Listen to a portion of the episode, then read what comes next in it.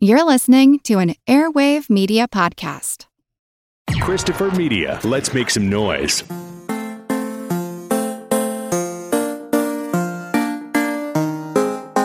I'm sorry. My dad can get cranky sometimes. As your father, I forbid you to marry. He sure has a temper on him. He likes to shout. I like to smile. You cheesy old cornball. Imagine me stroking her clitoris with a pink feather. Yeah, that's what I am. I'm a cheesy old cornball. I kind of like it. Hey! Stop talking to the customer and help Dad with his shorts. Imagine if I farted now. I love you. Like this? I don't know if I'm doing it right, Janet. Is this right? Kiss my juicy cherry lips. My dad might be the greasy strangler. I'm officially dating Janet. I'm the cider man of cocktail. bullshit artist. Bullshit artist. I call bullshit on that. Bullshit artist. You're covered in horse shit. You could be my forever love. You claimed her pussy, but you never claimed her heart.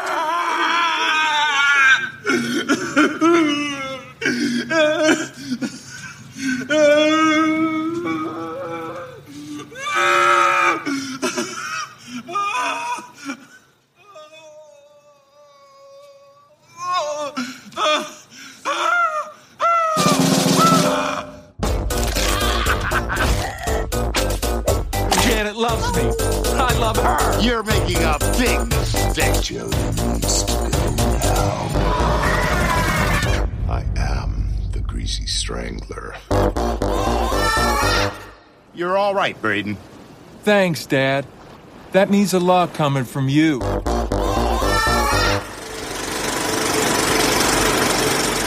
Welcome to a special episode of the Projection Booth. I'm here with my good friend Skizz Cyzyk, and we're talking about The Greasy Strangler. Hey, One of my favorite films of the year. And uh, Skiz, if I, I don't want to put words in your mouth, but perhaps one of yours as well? oh, absolutely. Well, I guess the Guy Maddin film counts as last year. Yeah, my two favorite new films of the decade, I think. When did you first see The Greasy Strangler? Uh, I saw it back in May at the Maryland Film Festival. Completely not expecting to see something like that. At the, I mean, I don't expect to see something like that at any film festivals. It's so up my alley. You know, I go to a lot of festivals. I like what I see, but rarely do I see films that are where I feel like I was the target audience. And this was one of those cases where I just my mouth just hung open the whole time, like, wow, how did this get made? like this is so right right for me. I felt exactly the same way. And within like, what, 10 minutes, maybe even five minutes of watching this film, I was just like, oh my God, this feels perfect. Yeah. just these odd characters in this wonderful world. I mean, odd turns of phrase that they're doing, and everybody is very, very serious about everything that's happening in this film. Yeah. It's the story of two men and a, a young woman eventually comes into it, and perhaps we could say she comes between them. It's a father and son, Big Ronnie and Big Brayden, and eventually uh, Janet comes into the picture, and Big Ronnie is a disco tour guide uh, showing people all the hot spots where many of yesteryear's best disco hits were recorded. Well, who likes the Bee Gees? Well, this is where they came up with that fabulous funky song, Night Fever. What do you mean came up with? They wrote the lyrics while they were standing in this doorway. Why were they standing in this doorway? They were waiting for a friend to pick them up. They were going out for Chinese and celebrating his birthday. Can you verify that, please? Trust me, I know disco. And by coincidence, they're all in that same neighborhood. I know it's crazy, right? Yeah. Okay, disco people, you remember the earth, the wind, and the fire? Did you know that all three of them lived in that apartment up there? and I love the chemistry between these guys. Michael St. Michaels, who plays Big Ronnie, and Sky Elobar, who plays Big Brayden. Wonderful watching these two guys fight and bicker and fart at each other. And walk around naked. Well, sort of naked. Uh, you could say walking around with their junk hanging out and think that that's naked, but I'm not so sure. well, and when they're not doing that, they're walking around with those wonderful like knit outfits Yeah. that just make me itchy and hot looking at them. Hot, not not in a. You, you mean like temperature wise? Well, I was hot and bothered. I was hot and bothered this whole way through, especially, you know, watching Big Ronnie just eat so much greasy food. Yeah, I gotta admit that kind of turned my stomach. If, if there's one thing in the film that turned my stomach, it was that. It wasn't the people with their eyes popping out of their heads or. Nah, nah, I can stomach that. Yeah, when he dips his dog in that guy's vat of grease. This isn't right. I need more grease on this. I need more oil. Sir, I cannot do that. It's against regulations. I could lose my license. I need this oily. I need this to lubricate the world. I need this dog to have some grease on it. So when I eat it, the grease will lubricate my throat. Sir, I cannot do that. It's not safe to use too much oil. I could, I repeat, I could lose my license. You probably think I'm the greasy strangler. That's why you won't grease my dog. I got a real kind of, uh, I'll just put it out there. I got a real kind of Napoleon Dynamite vibe from this film. Yeah, I think the the style of the dialogue. I guess it is a natural style of dialogue for some people, but it's not a very normal. Like especially in the movies, you don't tend to see that kind of speech in the movies because it's it's I don't know. It's it's it's kind of the speech pattern of the person that comes up to you on the street that you don't want to talk to. The ones who are asking you for money, or the ones who are like trying to tell you that President Obama visited Mars. Yeah, the the the Mars one.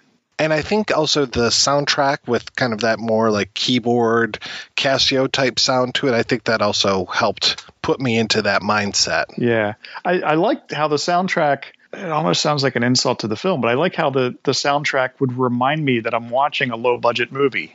Right. You know, because normally you know it would be a rock band or like some really well produced score or whatever, and then here was this sort of lo-fi electronic stuff that you know I'm sure was more an aesthetic choice than a budgetary choice, but knowing that it doesn't take much to make that music budget wise just sort of made me you know it, it brought me back to oh yeah you know this is like these are just some cool people that got together and made a film they probably didn't have a ton of money but this music was good enough you know and it works perfectly in that that that way Right, and the movie looks so good for what it is. It's like it doesn't need to look as good as this. right yeah i mean it, this could have been shot on just you know the well it could have been shot on an iphone or you know just the, the cheapest DSLR. But I, I'm I'm going to go out on a limb and just guess that they shot on like a Blackmagic or a Red. Like they went all out and did it as professionally as, as possible. Yeah, and it looks great. It sounds great. It's it's very very well made, and yeah, just the acting for me is top notch, man. It just even when you don't have like the best actors in the world, they're put into the right places where their deficiencies actually add to the performance. Right. I love this in any movie that does it where every character is a live action cartoon. You know, and this this is like a perfect example of that. Like I think of, you know, Forbidden Zone and Existo and then, you know, this is definitely up there with those. Like the guy Oinker, who, who wears a pig nose for like no good reason, but that's his thing. And he just lives in this Yeah. world. The whole world is just so off kilter. It looks like a part of Los Angeles, but it feels like some place that none of us could ever find. And it, it's kind of a place that I'd like to go to, though. Um, yeah. Yeah. as long as I knew I could get out of it. Let's go ahead and take a break, and we're going to play an interview with the director of The Greasy Strangler, Mr. Jim Hosking. I want to know a little bit more about you. How did you get your start in film? I started working actually at MTV, and I was doing little kind of little commercials, sort of for them. You know, the ones that are just the sort of weird little commercials with the MTV logo at the end that could be about sort of anything in particular. And I was, I was sort of writing those, and then started directing some. And after that, I was signed by a production company for sort of commercials and music videos, and I was sort of making some of that that kind of stuff, and then made some short films and. I suppose one of them got into Sundance about five years ago, a short film I made called Renegades, which I think some people saw and liked, and then they got in touch with Andy Stark, who is Ben Wheatley's producer, and Andy sort of started working with me on a project. And um, even though that one's yet to happen, we did end up making a like a, a short film for the ABCs of Death 2 that he produced that I directed, and then uh, ended up feeding into the Greasy Strangler. Anyway, that's quite a long-winded answer for you. Well, were you working at MTV uh, New York or MTV London? I was working at both actually. I sort of started at the one in New York and then uh, moved back to London. But I was yeah, I was living in New York at the time.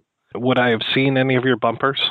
Uh, I don't think so actually, because I think quite a lot of the ones that I did, I was I was writing, and then the ones that I did direct were kind of smaller, weirder ones, and I was definitely quite out of step with I suppose just the sort of general work that was being made there. There was a lot of stuff that sort of felt like it was kind of quite trying to be quite hip or trying to be quite current. And I think that I've always I've always kind of uh, gone against the grain a little bit. I'm not sure why, but I sort of have quite a sort of contrary nature. So I, I was I was making. I can remember there's one sort of campaign that I did for a TV show they had that was about sex, I think, like young people and sex. And I did these ones with this old man who was hanging out with a, with a puppet who was a dragon who was really obsessed with sex and wanting to know, know all about sex and kept sort of asking the old man sort of prying questions about, um, whether he had ever had any threesomes and, you know, what it was like to have sex and stuff. And the old man just really didn't want to talk about it and kept saying to him that he needed to watch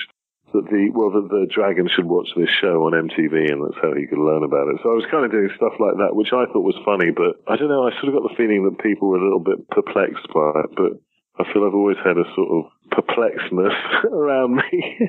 so how long were you making commercials for? I still do them, you know, when I when I need to earn some money. I'd say about fourteen years or something now. Quite a long time. I have looked at a lot of the commercials on your reel, and I have to say I'm very impressed with them. And I want to know when did you meet uh, Sam Dissanayake? I met Sam when I was making this TV commercial in LA, and he came in, and I don't know. I just felt like he he just seemed so so extraordinary to me, or just really appealed to me in the way that he is sort of quite odd, obviously, but then at the same time he's very very sort of sweet and very genuine and sincere and sort of quite innocent. And I mean, I'm always really, really drawn, I think, to that combination of oddness and and sort of sweetness or innocence. And um, yeah, I mean, he's you know, I mean, he's an Indian guy with a with a very high voice and a lisp, and he sort of blinks quite furiously, but. But beyond that, he's also very proper and like, you know, he's a real sort of gentleman. So I cast him immediately and then I've worked with him I've worked with him a few times, I think, actually, now. When did you meet, or how did you meet Toby?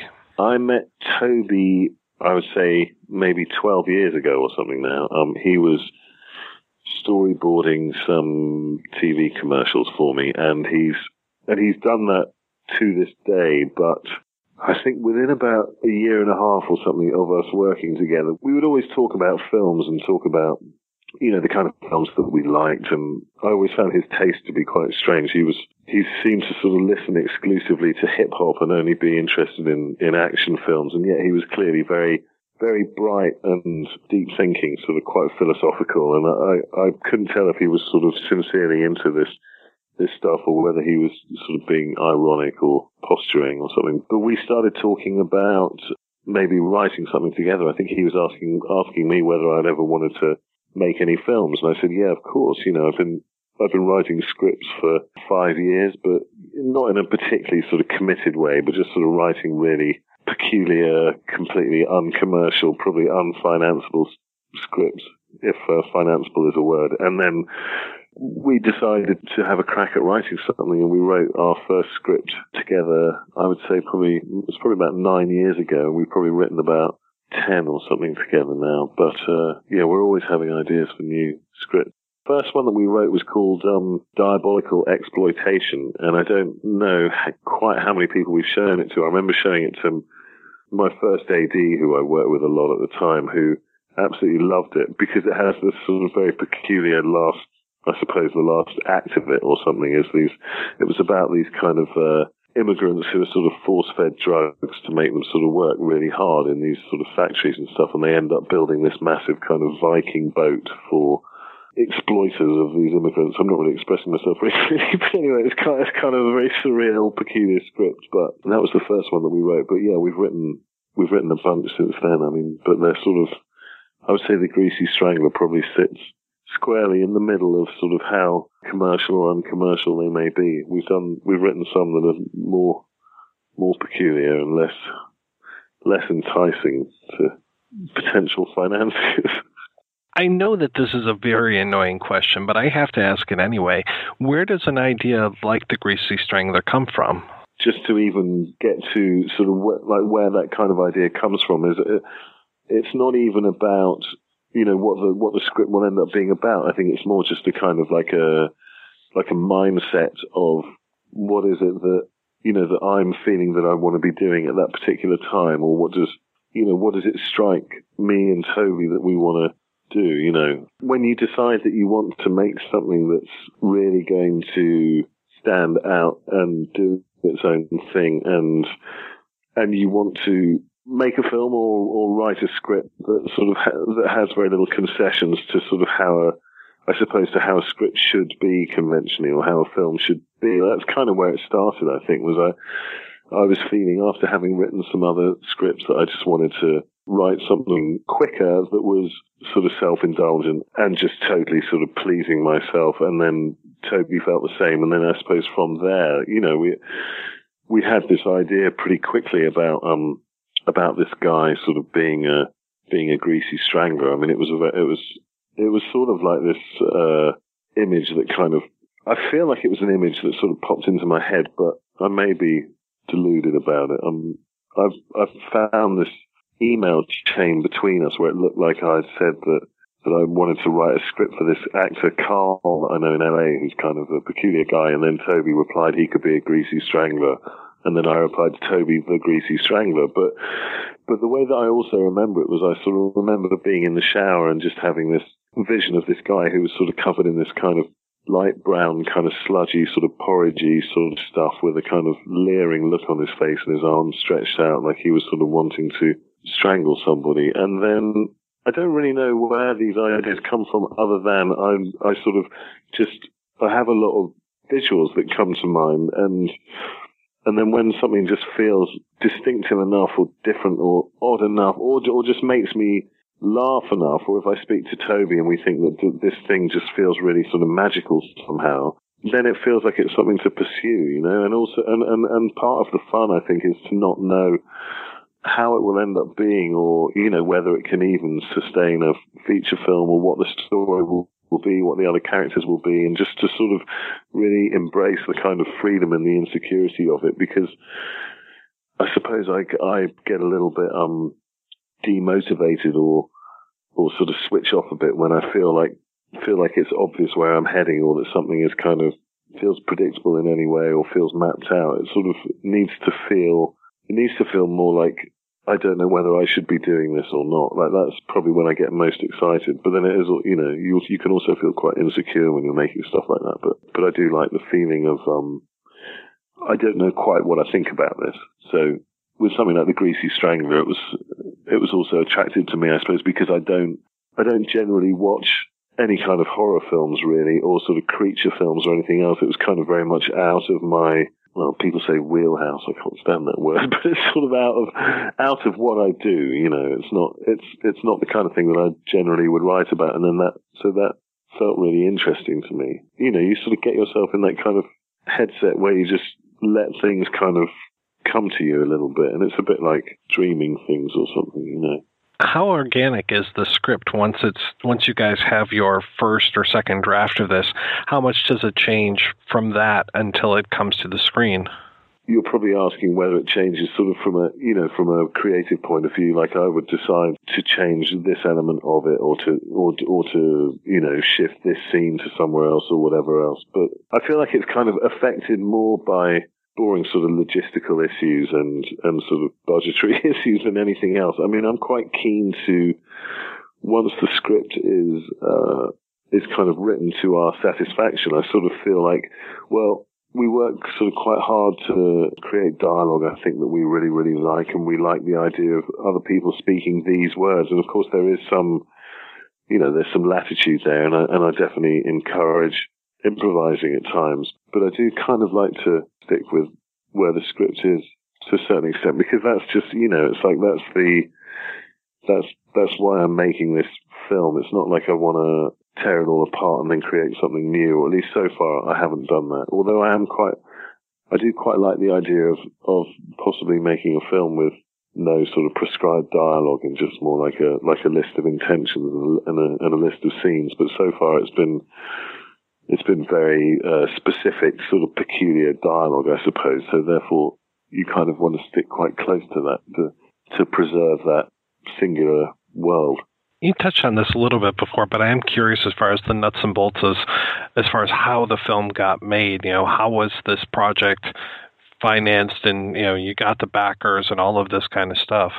I was working on another um, film project with Andy Stark, who runs Rook Films with Ben Wheatley, and while working with Andy, he asked me if I wanted to uh, shoot one of the short films that would make up the ABCs of Death 2, and I said, yeah, sure. And so I made the G for Grandad uh, segment of that. And the ABCs of Death 2 was produced by Drafthouse Films, so Tim League and also Ant Timpson of Timpson Films. And I guess they liked what, what I did. And by this stage, I'd shown Andy Stark the script for The Greasy Strangler and he had, and he had really, he really liked it, although he had one sort of reservation, which was that he wondered whether I would ever find any cast who would be prepared to to perform uh, some of the material that's in the script, but uh, I sort of felt pretty confident that I could. and then, um, and after Ant Timpson and uh, Tim League had sort of come on board, then uh, Ant asked me if uh, I would mind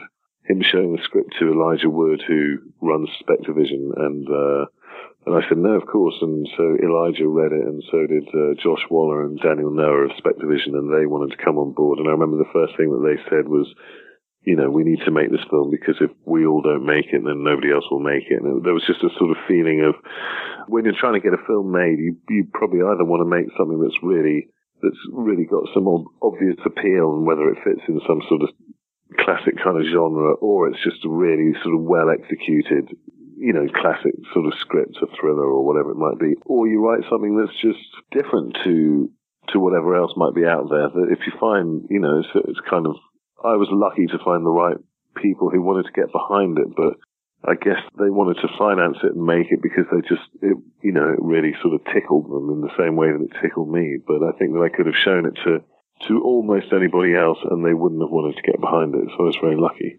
How did you find Michael St. Michaels and Sky Elobar? Well, I was doing a casting for actually what will be my next film, but uh, I was doing a casting for that about six months before I went into pre-production on The Greasy Strangler, and then for that casting, um, Michael St. Michaels came in to read for that, and so I I met him there, and uh, I just sort of kept him logged in my head. You know, I just found him so sort of extraordinary looking in his and his and his manner, and I don't know, you just you just don't you don't come across people who look like that back in the UK. It's just he, he just seems so memorable and and original to me. And actually, in the same casting, I also had uh, Gil Gex, who plays um Paul, who's the who's the blind car wash owner in the Greasy Strangler. He also came in and he he read with Michael St Michaels for this other project, and so I I nabbed him as well. And then I don't know if you asked about Sky Elobar, but Sky, who's the son, I've I've worked with a couple of times in a couple of short films that I've done, and he was in my head when I was writing the script with Toby. We sort of had Sky in our head in our heads as the son, but it was always a question of who could be who could be his dad. And so um, I don't know when I yeah when I thought of Michael St Michaels, it suddenly seemed to fit into place. Whether it was their their sort of long flowing hair or their um, their sort of they they they've both got a kind of innocence and sweetness about them again i suppose like i was talking about sam earlier there's something there's something i think about all of the characters in the film that that they're quite endearing and quite sort of guileless i think that sort of helps because because the film is kind of uh, you know, it is, it is quite perverted and it's quite, the characters do some pretty reprehensible things in the in the films, so it's quite nice. They're also quite sweet, lovable, innocent characters, almost kind of like children. I think that sort of maybe that's why some people find the film quite disturbing or makes them feel quite uneasy. Is that is that there's a there's a sort of sweetness that, that, that happens at the same time as the sort of perversion that maybe is a bit of a peculiar combination.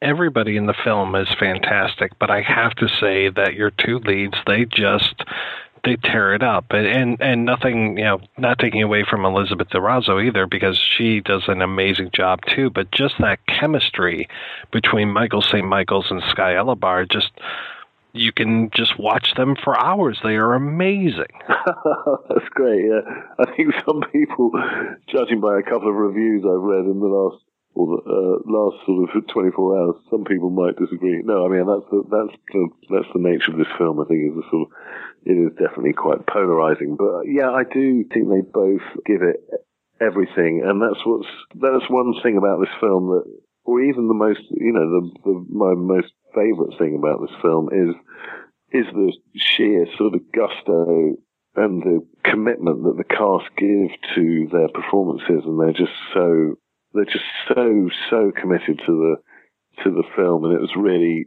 touching and and I think it just it just makes the film feel very special. I think I, I think it's that's what I, what I was wanting when I was casting it was I was I was wanting to cast unknowns and and to create a new kind of weird little world for you know for the viewer to sort of drop in on so that they could feel completely surprised by it and and sort of lost within it. And I always imagine that if you saw a trailer for The Greasy Strangler, this was even before casting it, that you should feel like you didn't really have any reference point on any of the people in the film or the kind of clothes they were wearing or where it was, anything about it, that it would just feel like this this strange, like you know, what the hell, what the hell is this? Like, who are these people? And that, and that, and that it would feel really sort of committed and sort of powerfully performed, and like with real emotion and sincerity. And so even though it is obviously quite an absurd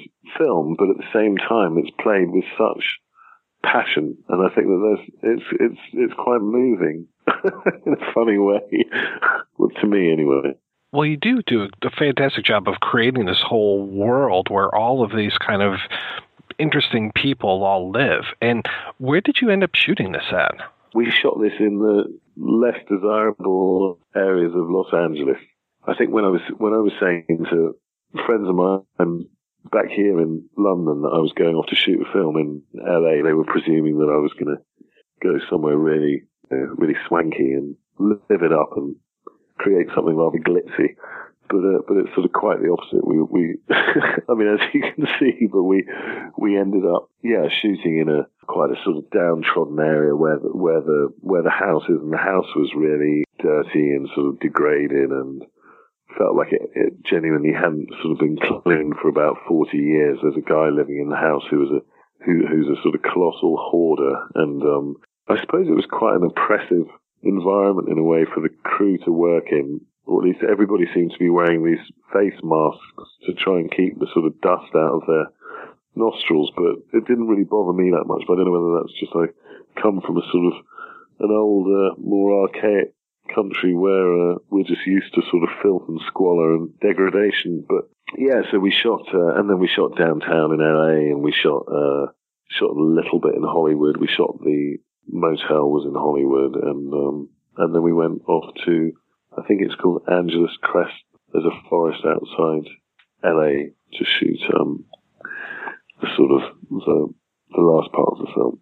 Well, I'm amazed that you could find a place where all of these legends of disco had recorded all of these great songs. Well, we were very, very lucky, Mike. It took a lot of planning, but we managed to do it. We managed to find all the legendary disco spots. That's amazing. Yeah. To think that they were all so close to one another as well. I know, yeah. Absolutely. Within spitting distance. They were all all there. Yeah. Yes, it's not very factual. The film, let's be honest. Although I don't know, uh, there was a there was a producer friend of mine who read the script quite early on, who said to me very sincerely, said um, said, "Oh, I absolutely love the script, Jim, and also it's really really good to learn quite a lot about disco as well." And I didn't, I really didn't have the heart to say to him, "Come on." I do have some really nerdy questions. No, go for it What did you end up using for the grease that they were putting on themselves? Gosh, I've been asked this quite a lot, and I have to say, I'm not. I can't say that I'm 100 percent sure. I do know some of the some of the ingredients. Well, there's something that, that they use in like in Alien or whatever, where when the alien comes out of John Hurt's stomach and it's sort of dripping with goo, and I think it's called uh, methyl cellulose or, or something or other. But there was this substance that's called ultra ice, which I think gave it a real sort of greasy kind of sheen. So that was that was plastered all over um, the greasy strangler, and uh, and it was very very very icy actually. The stuff it made Michael um really really cold, and uh, yeah, he was he spent his whole time sort of shivering and had to stand on um, stand underneath heaters in you know, various sort of side streets and car parks, and sort of chain smoking, furiously shivering. Um, I think he had quite a quite a rotten time.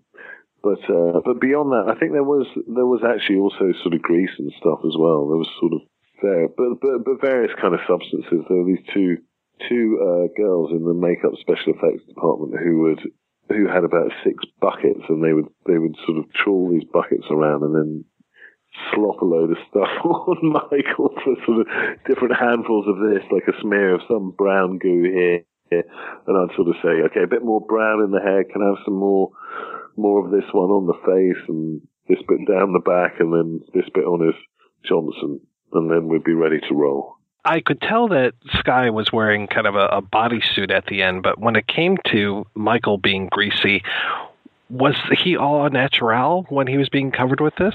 No, no, no. He was also wearing a suit as well. They were both wearing suits. when I yeah, when I was envisaging the film, I I sort of wanted them to to both be um, naked and covering grease, and then obviously that's totally impractical when it comes to having to sort of reset you know, for shots and whether there's sort of grease on other people's clothing or all over the location, whatever else. But um, so then we were going to put them in these uh, skin tight kind of uh, spandex suits, but those I think they were the cost of them was quite prohibitive, so it ended up being a sort of slightly thicker suit, and it did end up it sort of ended up looking a bit more like a suit than I originally intended. But I think that's the you know that's kind of the that's kind of the hard thing, and also the fun thing about making films that are quite ambitious for the you know, for the budget is that you do end up seeing everything kind of evolving and then having to sort of react to that. And, you know, they ended up looking a little bit different to how I intended, but then that also made the effects in the film, the sort of the CG VFX, like I, I wanted those to become a little more exa- exaggerated as as a result of the suits being sort of slightly more obviously like suits, and you know you just start you start sort of you sort of jiggle things around to try and keep the world feeling like it makes sense. So, if you know what I mean. Was that Michael St. Michael's junk that we were seeing in the film, or was that a stunt cock? That was a prosthetic. Prosthetic, yeah. He sort of plugged his real junk into the fake junk, and then uh, then he was ready to go. There was there, there's he was also wearing this sort of uh, his disco costume that had a sort of diamond shaped panel with a sort of mesh covering that you could see his junk through. And there's one scene where he's sitting with Janet in a park and he's talking to her about his sort of legendary disco days where he was hanging out with Michael Jackson and he sort of spreads his legs quite widely and I really wanted to see his penis within the diamond shaped mesh window and uh, and it just kept going off to the side and wasn't visible and I sort of went over and um, I was saying to Michael, could you just move it a little bit to the to the right? I can't really see it at the moment. He'd try and move it, and it wasn't really working. And I said to him, Michael, can I have a go and try and move it? And, and he, was like, yeah, yeah, go on, go for it. And so I started sort of fiddling with this thing and moving it, and um, I mean, it's not a particularly good story, but I said to him, it was about midnight. It was a really, really long day, and I was sort of thinking, oh, God, really? Is this really what it's come to? This sort of end of a really long day, and I'm fiddling with this prosthetic. And I said to him, God, it feels really, really weird, this prosthetic. I thought it was just sort of like a light silicon thing. He said, well, that's not actually the prosthetic you're feeling at the moment. That's my cock. So there we have it. It was quite hard to manipulate, I'll say that much. Can you tell me about who did the music for the film? The music was uh, conceived and performed by Andrew Hung, who is in electronic duo called Fuck Buttons in the UK, and uh, yeah, Andy makes this um, amazing music on his own. That's kind of uh, sort of quite demented, sort of uh, electronic music, I suppose. That's sort of I don't know. It's got this kind of jaunty, fun kind of feel, but at the same time feels like it's kind of quite dark and sinister and strange. And it just seemed to just his mu- musical aesthetic, I suppose, just felt like it was just perfectly the right sound for the film. I think that um, I wanted the film to definitely not sound like disco in any way. You know, like I didn't want the music to sound like disco, just in the same way that they were going to these disco landmarks, and the and and those are completely spurious. I also wanted the music to just sound like something else too. Yeah, I sort of showed Andy Hung the the film and had a chat with him about it, but I sort of I kept it pretty pretty loose for him to sort of go where he wanted to because I could I think you try and try and uh, get the most out of your collaborators by really letting them bring a lot of themselves to it. So I don't know. I thought he did a really brilliant job. I love it. Oh yeah, yeah, that's fantastic, and it gets stuck in your head too. yeah, it definitely does. It's definitely if you're not into it, it's probably the most maddening music on on the planet. I think that's I think that's the thing with this film is that you're either you're either really into it or you're really not, and you definitely you definitely see that. Um, you definitely see that with people when they sort of come out. They're either sort of very uh, energized and enthused, or or they look like they've just been sort of smashed around the face with a you know large halibut. Well, I did want to ask, how was the reaction when you showed this at Sundance? Was there a lot of halibut smashing? Well, yes, there was quite a lot of that. Um, well, actually, I tell you what, it was it was interesting because the first screening, which was the, I think we were the first of the midnight films to screen on on the Friday night.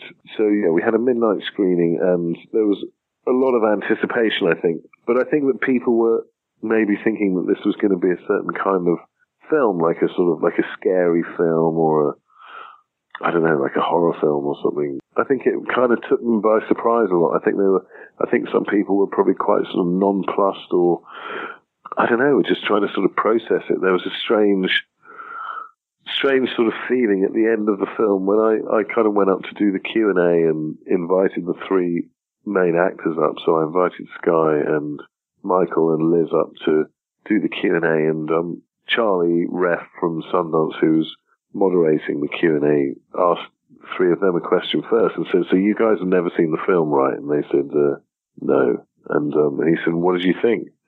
And they were just completely silent, really. I think they couldn't think what to say for about 20 seconds. And then, and then Sky just said, oh, wow, disgusting.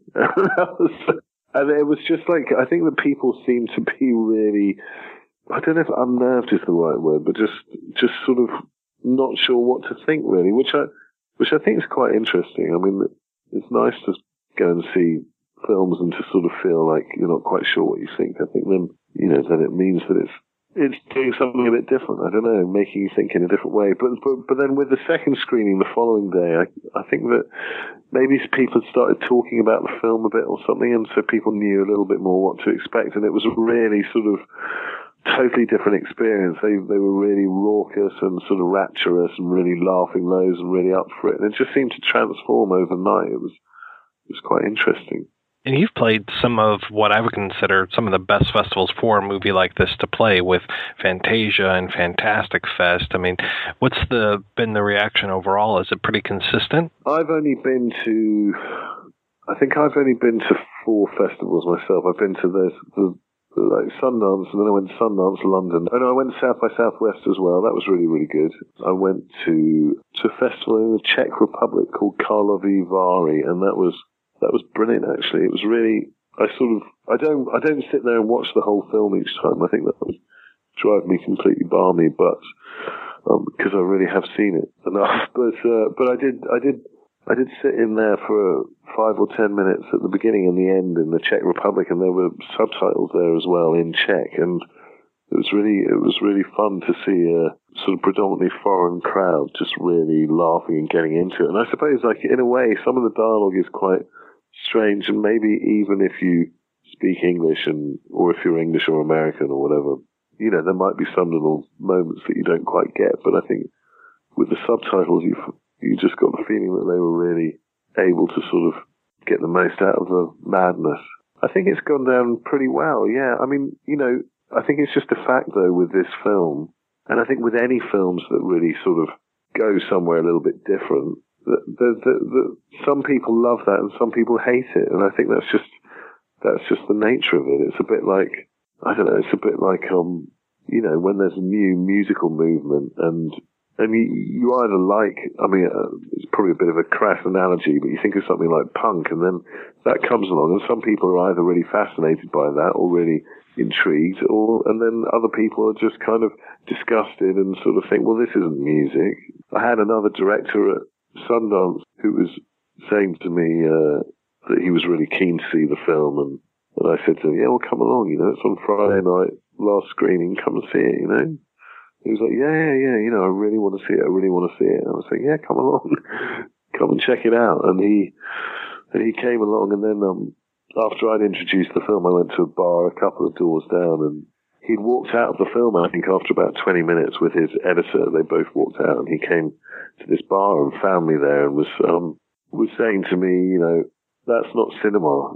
That film you made, that's not cinema. He just kept saying that to me. And I, I think you just get these extreme reactions, you know, which is, in a way, I think that's really great. I mean, it's kind of how I have felt when I've seen films that I really, really love and connect to. Is it kind of feels like it's almost like a like it's been made specially for you. You know, it's kind of like being in on something. Or I'm not saying it's meant to be elitist, exclusive thing. It's really not. I mean, I I genuinely tried to make something that I thought would be really fun and kind of just an antidote to sort of just predictable formulaic filmmaking. I just, I've, I thought this is the kind of thing that I would love to see and be surprised by or be ambushed by. You know, I, I'm constantly looking for, looking for films that take me to unexpected places and, and, and often feel quite sort of let down, but, um, you can't please everybody.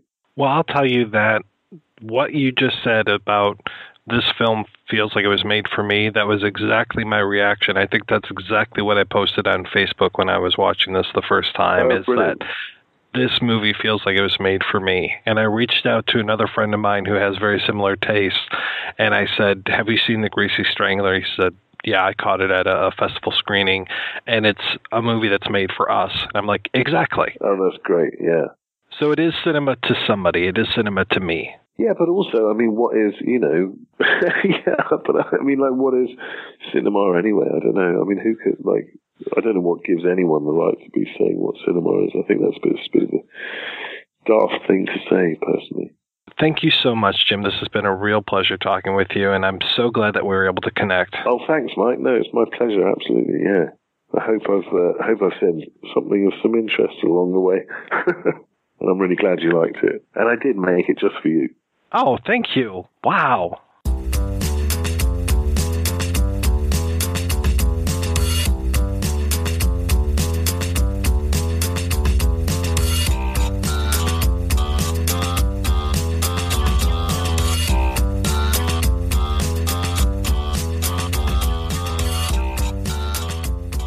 That was director Jim Hosking talking about the creation of the Greasy Strangler.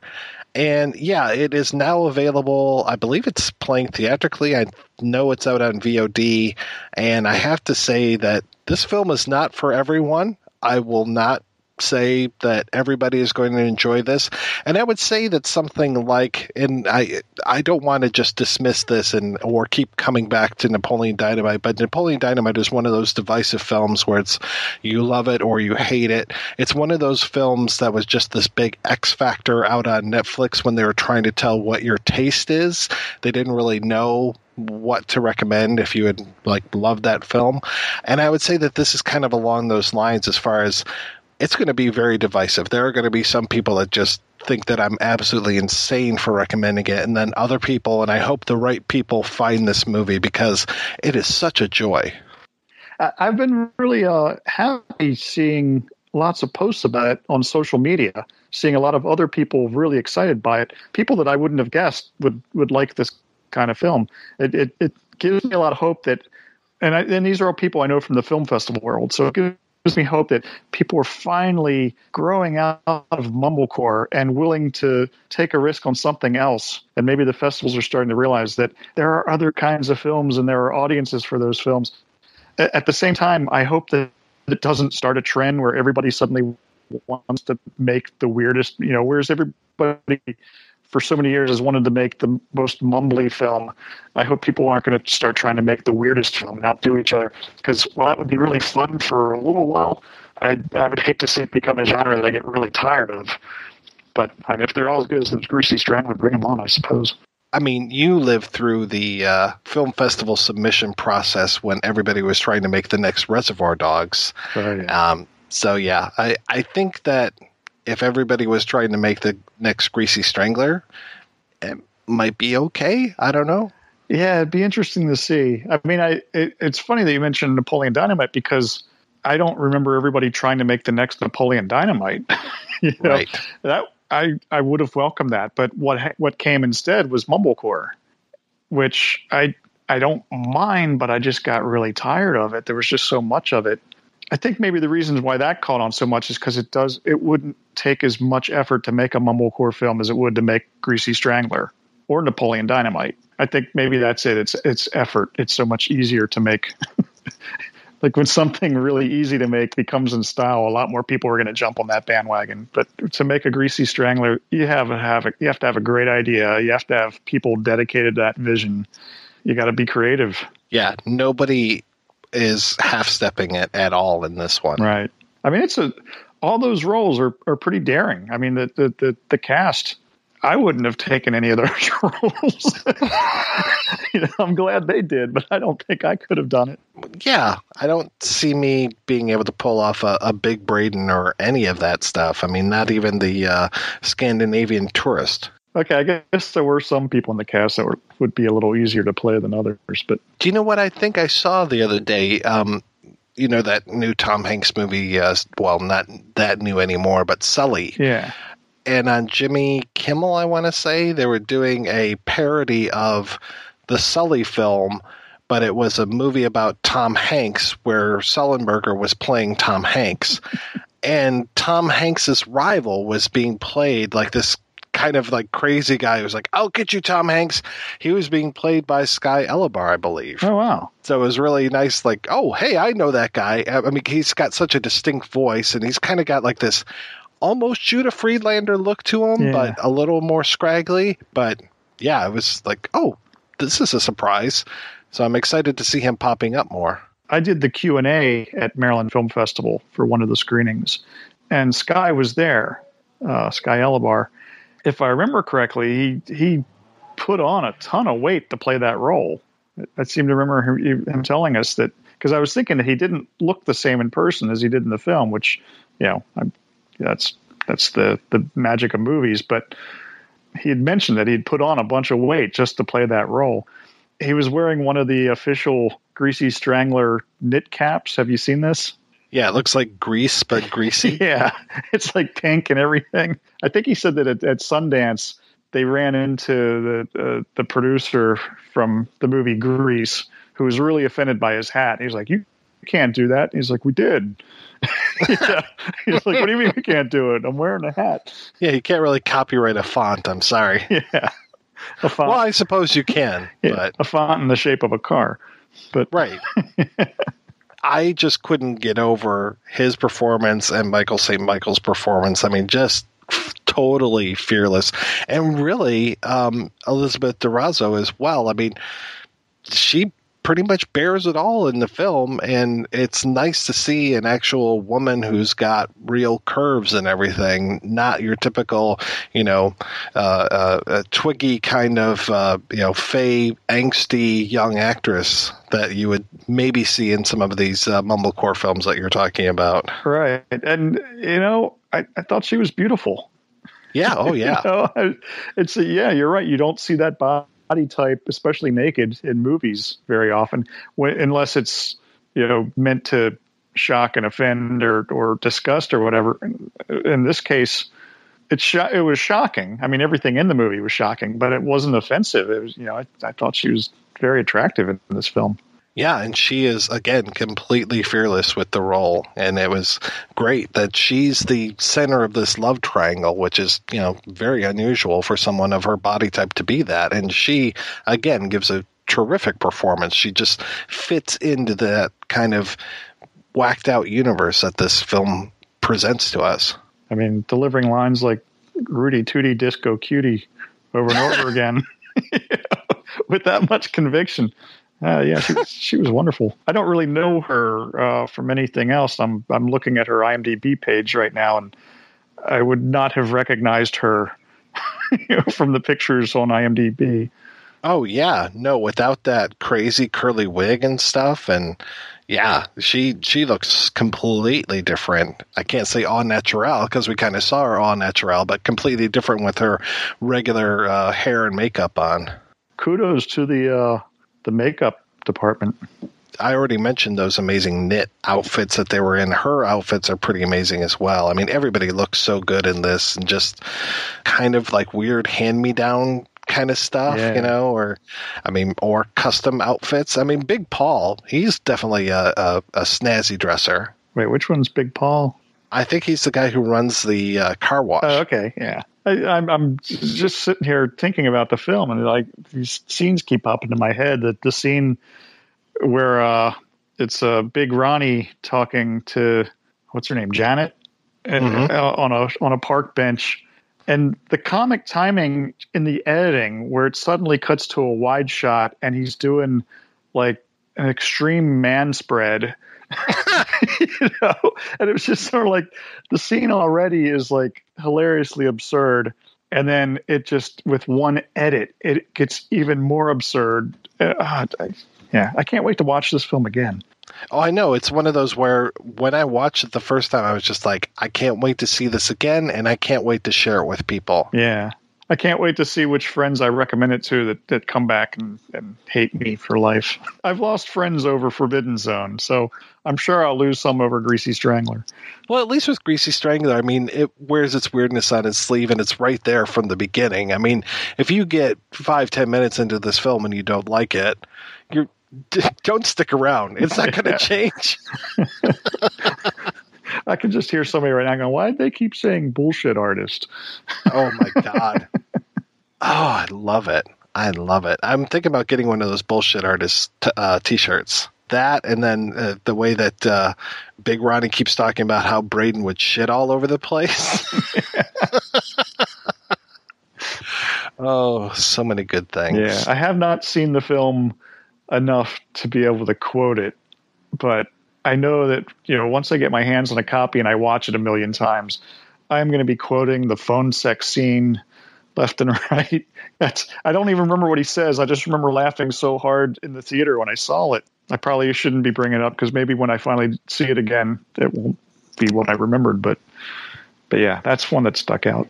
Well, thank you, Skizz, for coming on and talking about the Greasy Strangler. You're the only other person I know who has seen it that could talk cogently about it. So uh, I'm glad that you were not a bullshit artist today. Cool. Thanks for having me. So, Skizz, where can people keep up with you?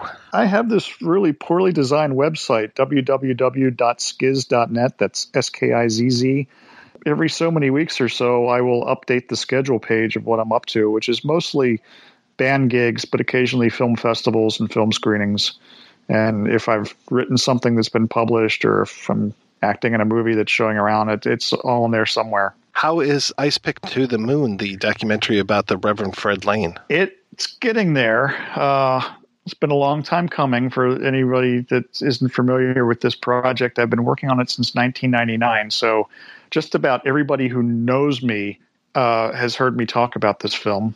And the uh, fourth rough cut was just finished yesterday. It's finally under two hours long, but I still have about 25 minutes to cut out. And those are, it's 25 minutes of some pretty painful cuts, I fear. Killing all your darlings? Yeah, yeah, just trying to figure out like it, whatever's left right now, I want, but I can't keep it all in there. It's better to not have enough, I guess. Well, you just do like Shoah and make it eight hours long. Yeah, you know that idea comes up on every film that I make, and I'm always kind of glad when they're done that I didn't go that route. Multi-part PBS special that runs all week during Pledge Week. Yeah, well, I just figure like the amount of interest in the 90 minute versions of my films. That's what makes me glad that there aren't eight hour versions. Because there would be even less interest.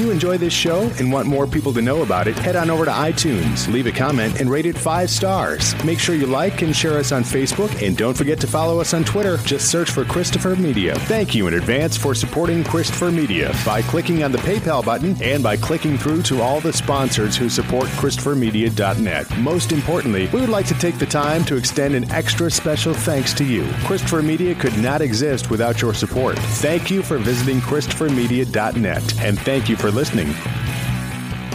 Christopher Media, let's make some noise. This very store here is where Kool from Kool in the Gang worked before he exploded onto the disco scene. Anyway, this is the end of Big Ronnie's disco tour. Thank you very much for coming and uh, come again soon.